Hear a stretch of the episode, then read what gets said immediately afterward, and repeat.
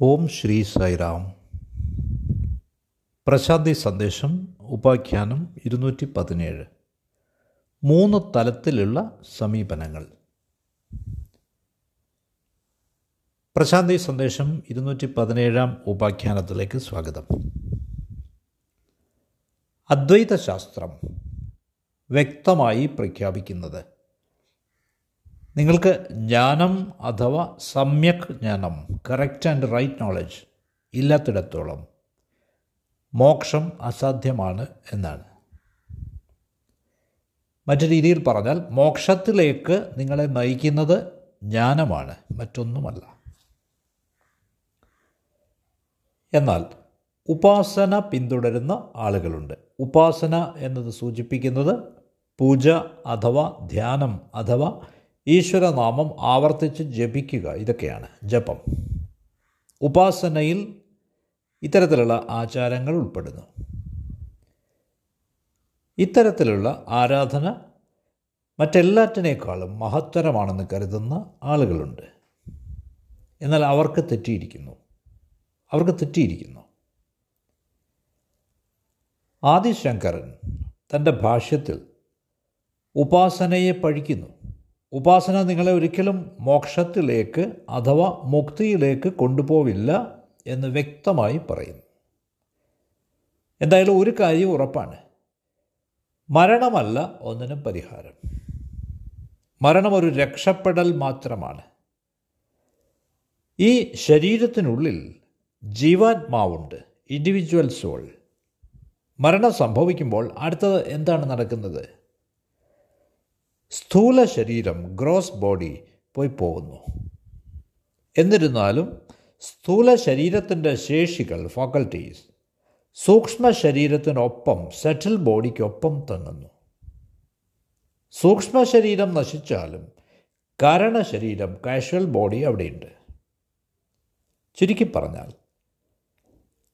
നമ്മുടെ ശരീരത്തിന്റെ വിവിധ അവയവങ്ങളും അംഗങ്ങളും ഉൾക്കൊള്ളുന്നതാണ് സ്ഥൂല ശരീരം ഗ്രോസ് ബോഡി മരണം സംഭവിക്കുമ്പോൾ സ്ഥൂല ശരീരം പോയി പോകുന്നു. സൂക്ഷ്മ ശരീരമാണ് ബാക്കിയാവുന്നത്. ഈ സൂക്ഷ്മ ശരീരം സെറ്റിൽ ബോഡി രണ്ട് കാര്യങ്ങളാൽ വിരചിതമാണ്. ഒന്ന് മനസ്സാണ് മൈൻഡ്. മറ്റേത് പ്രാണനും ലൈഫ്. സൂക്ഷ്മ ശരീരത്തിൽ ഇവ രണ്ടുമാണ് ഉള്ളത് സൂക്ഷ്മ ശരീരം പോയാലും കാരണശരീരം കാഷ്വൽ ബോഡി അവശേഷിക്കുന്നു. എന്താണ് ഈ കാരണശരീരം? അവിദ്യ അഥവാ അജ്ഞാനം ഇഗ്നറൻസ് എന്നാണ് അതിനെ വിളിക്കുന്നത്. ഒരു ലളിതമായ ഉദാഹരണം പറയാം. കുട്ടികൾ ചീട്ട് കളിക്കാറുണ്ട് കാർഡ് കളിക്കാറുണ്ട്. ഈ കാർഡ് കൊണ്ട് അവരൊരു കൊട്ടാരം കെട്ടാനായി ശ്രമിക്കുന്നു. ഏറ്റവും മുകളിലുള്ള കാർഡ് താഴെ പോകുമ്പോൾ മുഴുവൻ കൊട്ടാരവും തകരുന്നു. ഇതേപോലെ കാരണശരീരം പോകാതെ സൂക്ഷ്മ ശരീരത്തിന് പോകാനാവില്ല. സ്ഥൂല ശരീരം പോകാതെ സൂക്ഷ്മ ശരീരത്തിന് പുറത്തു വരാനാവില്ല. അതുകൊണ്ട് സ്ഥൂല ശരീരം പോകുമ്പോൾ സൂക്ഷ്മ ശരീരം വെളിയിൽ വരുന്നു. എന്നിട്ട് കാരണശരീരവും പോയി പോകുന്നു. ഒന്നിനു മുകളിൽ ഒന്നായി നിന്ന് കൊട്ടാരം തീർക്കുന്ന ചീട്ടുകൾ പോലെ. ഇതാണ് നാം വ്യക്തമായി ഓർത്തിരിക്കേണ്ടത്. ഇങ്ങനൊക്കെ ആയാലും അടിസ്ഥാന തത്വം ഇതാണ്. ഒരുവൻ ജ്ഞാനം അഥവാ ആത്മാ അവബോധം അവയർനെസ് ഓഫ് ദി സെൽഫ് അഥവാ പ്രജ്ഞ കൂടാതെ കോൺഷ്യസ്നസ് കൂടാതെ മരിക്കുകയാണെങ്കിൽ അവൻ വീണ്ടും ജനിച്ചേ മതിയാവൂ. അവൻ ആരായിരുന്നാലും അവനൊരു സാധാരണ വ്യക്തിയാവാം ഒരു ഉപാസകനാവാം ഒരു ഭക്തനാവാം. ഈ വ്യക്തികളിൽ ആരെങ്കിലും ജ്ഞാനം ഇല്ലാതെ മരിക്കുകയാണെങ്കിൽ അവർക്ക് മോക്ഷം നേടാനാവില്ല. ഇതൊരടിസ്ഥാന നിയമമാണ്. എന്തുകൊണ്ട്? ഉദാഹരണമായി ഒരു ഭക്തനെ എടുക്കുക. ഭക്തൻ ഈ ദേവതയെ ആരാധിച്ചുകൊണ്ടേയിരിക്കുന്നു. ഈ ആരാധനാ പ്രക്രിയയിൽ അവൻ അവനെ ദേവതയിൽ നിന്ന് ഭിന്നനായി കരുതുന്നു.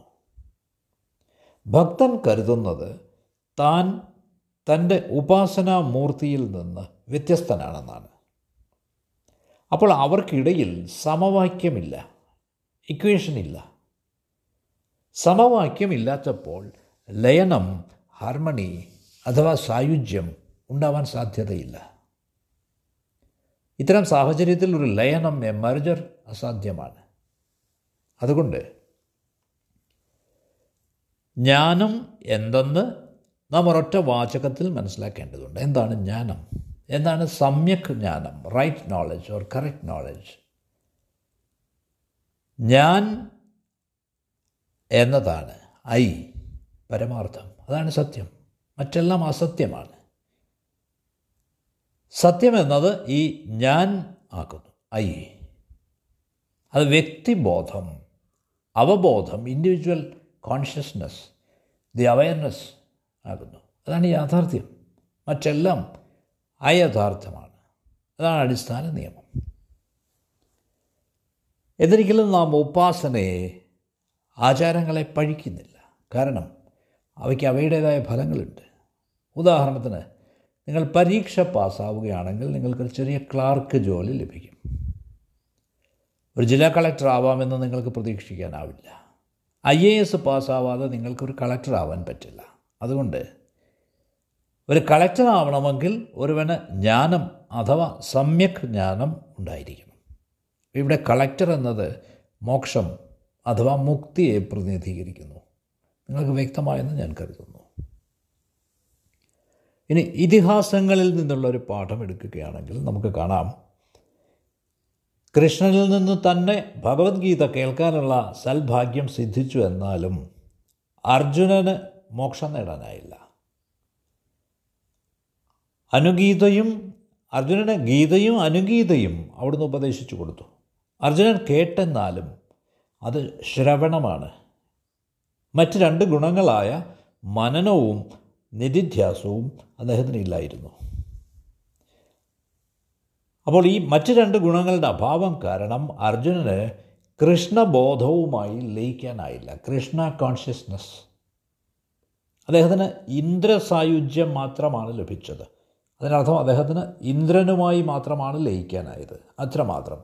ഇന്ദ്രൻ ഒരു ദേവനാകുന്നു. ഇനി ഉദാഹരണത്തിന് മഹാഭാരതത്തിൽ നിന്ന് ഭീഷ്മരെ എടുക്കുക. ഭീഷ്മർ ധർമ്മരാജനെ എല്ലാ ഭരണതത്വങ്ങളും പ്രിൻസിപ്പിൾസ് ഓഫ് അഡ്മിനിസ്ട്രേഷൻ പഠിപ്പിക്കുകയുണ്ടായി. അതുകൂടാതെ അദ്ദേഹം മോക്ഷധർമ്മവും പഠിപ്പിച്ചു. മോക്ഷം നേടാൻ അത് മാത്രം മതി. ഭീഷ്മർ ധർമ്മരാജനെയും മോക്ഷധർമ്മം പഠിപ്പിക്കുകയുണ്ടായി. വാസ്തവത്തിൽ ഈ മോക്ഷധർമ്മം ഭഗവത്ഗീതയുടെ നാലിരട്ടി വലിപ്പമുള്ളതാണ്. ഇതെല്ലാം വേദവ്യാസൻ രചിച്ചതാണ്. അവൾ ഭീഷ്മർ അവരെ പഠിപ്പിച്ചതേ ഉള്ളൂ പക്ഷേ അദ്ദേഹത്തിന് ജ്ഞാനം അഥവാ സമ്യക് ജ്ഞാനം കറക്റ്റ് നോളജ് ഇല്ലായിരുന്നു. അദ്ദേഹത്തിന് ഭക്തി ഉണ്ടായിരുന്നു. അദ്ദേഹത്തിന് ഉപാസന ഉണ്ടായിരുന്നു. എന്നാൽ അദ്ദേഹത്തിൽ ജ്ഞാനം ഉണ്ടായിരുന്നില്ല. അതുകൊണ്ട് അദ്ദേഹത്തിന് മോക്ഷം അഥവാ മുക്തി സിദ്ധിച്ചില്ല. ഭീഷ്മർക്ക് സങ്കല്പിച്ച് നോക്കൂ. എട്ട് ദേവന്മാരുണ്ട് അഷ്ടവസുക്കൾ. അവരിൽ ഒരാൾ മാനവജന്മം എടുത്തതാണ് ഭീഷ്മർ. ഭീഷ്മർ ശരീരം ഉപേക്ഷിച്ചപ്പോൾ അദ്ദേഹം തന്റെ അസൽ അഷ്ടവസു രൂപത്തിലേക്ക് തിരികെ പോവുകയായിരുന്നു. അതൊരു ലയനമായിരുന്നില്ല. കാരാഗൃഹത്തിൽ നിന്നുള്ള മോചനം മാത്രമായിരുന്നു അത്. ശരീരമാണ് ആ കാരാഗ്രഹം ജയിൽ. അതുകൊണ്ട് അദ്ദേഹം ജയിലിൽ ഭീഷ്മരായി തുടർന്നു. ശരീരം പൊയ്പോയപ്പോൾ അദ്ദേഹം അഷ്ടവസു നിലയിലേക്ക് മടങ്ങി. ഇത്രയൊക്കെ ആയാലും ഞാൻ പറയട്ടെ മോക്ഷധർമ്മങ്ങളുടെ തൊണ്ണൂറ്റി ഒൻപത് ശതമാനവും നിങ്ങളെ മോക്ഷത്തിലേക്ക് കൊണ്ടുപോവുകയില്ല. അതിൽ തൊണ്ണൂറ്റൊൻപത് ശതമാനവും ഒന്ന് മാത്രമാണ് നിങ്ങളെ മോക്ഷത്തിലേക്ക് നയിക്കുക. അങ്ങനെയാണ് നേതി സിദ്ധാന്തം തിയറി ഓഫ് നെഗേഷൻ വന്നത്. നേതി എന്നാൽ അല്ല നിഷേധം പറയുന്നത് തൊണ്ണൂറ്റി ഒൻപത് മോക്ഷധർമ്മങ്ങളും പ്രയോജനമില്ലാത്തതാണ് എന്നാണ്. ഒന്ന് മാത്രമാണ് നിങ്ങളെ മോക്ഷത്തിലേക്ക് കൊണ്ടുപോകുന്നത്. അപ്പോൾ ഇപ്രകാരമാണത്. എന്നാൽ ഈ ദുരാചാരങ്ങൾ പരിശീലിക്കാൻ ആഗ്രഹിക്കുന്നവരുണ്ട്. അവർ ദുരാത്മാക്കളെ ധ്യാനിക്കും. പിന്നെ അവർ കുറച്ച് ചമൽക്കാരങ്ങൾ അത്ഭുതങ്ങളൊക്കെ ചെയ്ത് കാണിക്കും. ഇവിടെ നാം പറയേണ്ടത് എന്തെന്നാൽ അവർ ചെയ്യുന്ന അത്ഭുത കൃത്യങ്ങളിൽ പത്ത് ശതമാനം പോലും വിജയിച്ചേക്കില്ല എന്നതാണ്. തൊണ്ണൂറ് ശതമാനവും പരാജയമാണ്. എന്തുകൊണ്ട്? ഈ പരാജയങ്ങൾ സംഭവിക്കുന്നതും ഈശ്വരകൃപയാലാണ്. ഈശ്വരൻ അവരോട് പറയുന്നത് ഈ അത്ഭുത പ്രകടനങ്ങളിലല്ല കാര്യമിരിക്കുന്നതെന്നാണ്. അതല്ല പരമമായത്. ഈ ദുരാത്മാക്കളെ കൊണ്ട് പരിശീലിക്കുന്നവരുടെ പരാജയത്തെപ്പറ്റിയുള്ള വിവക്ഷയാണത്. യഥാർത്ഥത്തിൽ ജ്ഞാനം സമ്യക് ജ്ഞാനം റൈറ്റ് വിസ്ഡം ആണ് ആവശ്യമുള്ളത്.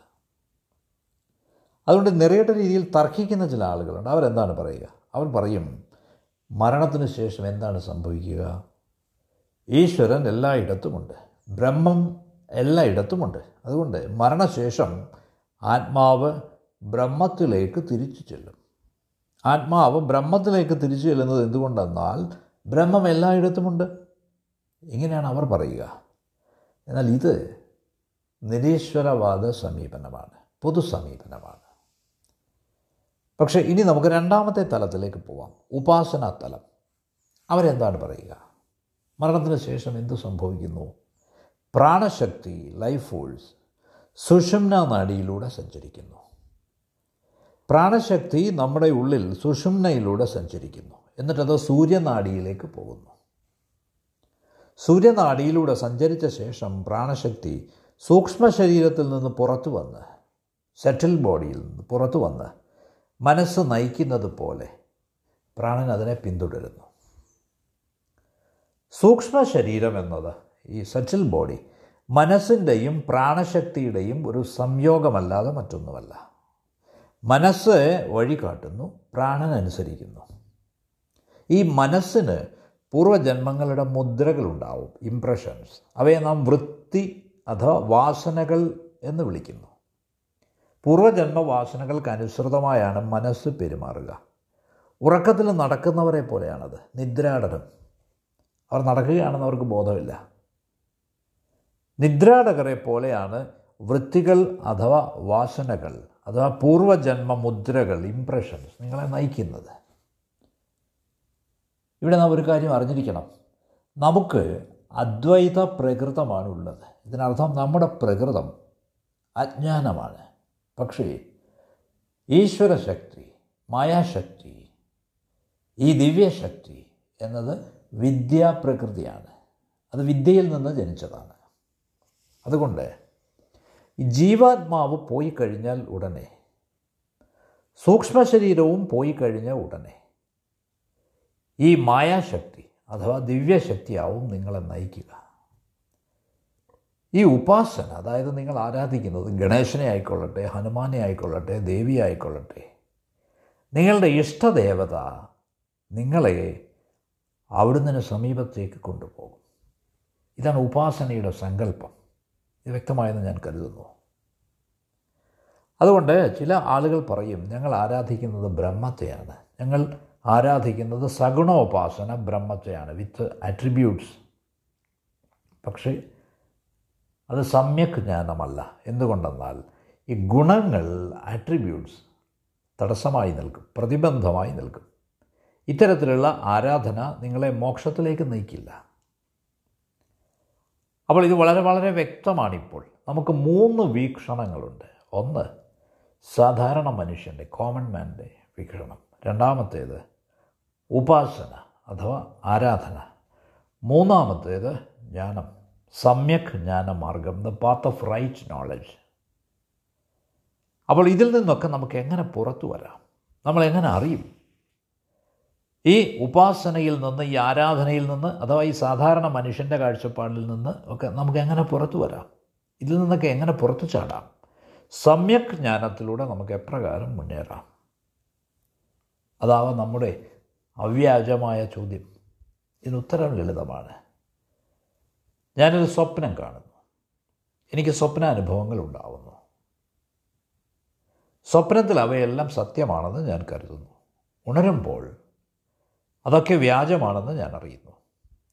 ഇതേ രീതിയിൽ നാം ഈ കാപട്യത്തിൽ നിന്ന് കപടതയിൽ നിന്ന് ഉണരണം. ഉണ്മ എന്തെന്ന് നമുക്കറിയാൻ കഴിയത്തക്ക വിധം. എന്നാൽ നിർഭാഗ്യവശാൽ നാം യഥാർത്ഥമെന്ന് കരുതുന്ന ഓരോന്നും ഈ സമസ്ത ലോകവും അവാസ്തവമാണ് നോൺ എക്സിസ്റ്റന്റാണ് സത്യം എന്നത് ജീവാത്മാവാകുന്നു ഇൻഡിവിജ്വൽ സെൽഫ് ഉണ്മയായ ജീവാത്മാവിനെ നാം മറക്കുന്നു. മുഴുവൻ ലോകവും വാസ്തവമെന്ന് നാം ചിന്തിക്കുന്നു. അത് വ്യാജമാകുന്നു. അതിനാൽ ഇക്കാര്യത്തിൽ നാം വളരെ വ്യക്തതയുള്ളവരാവണം. നമുക്ക് മോക്ഷത്തിനായി അഥവാ മുക്തിക്കായി ബ്രഹ്മജ്ഞാനം പിന്തുടരാം. അത് സമ്യക് ജ്ഞാനമാവുന്നു. റൈറ്റ് വിസ്ഡം നിങ്ങളുടെ സമയത്തിന് നന്ദി. നമുക്ക് പിന്നീട് കാണാം. Zadok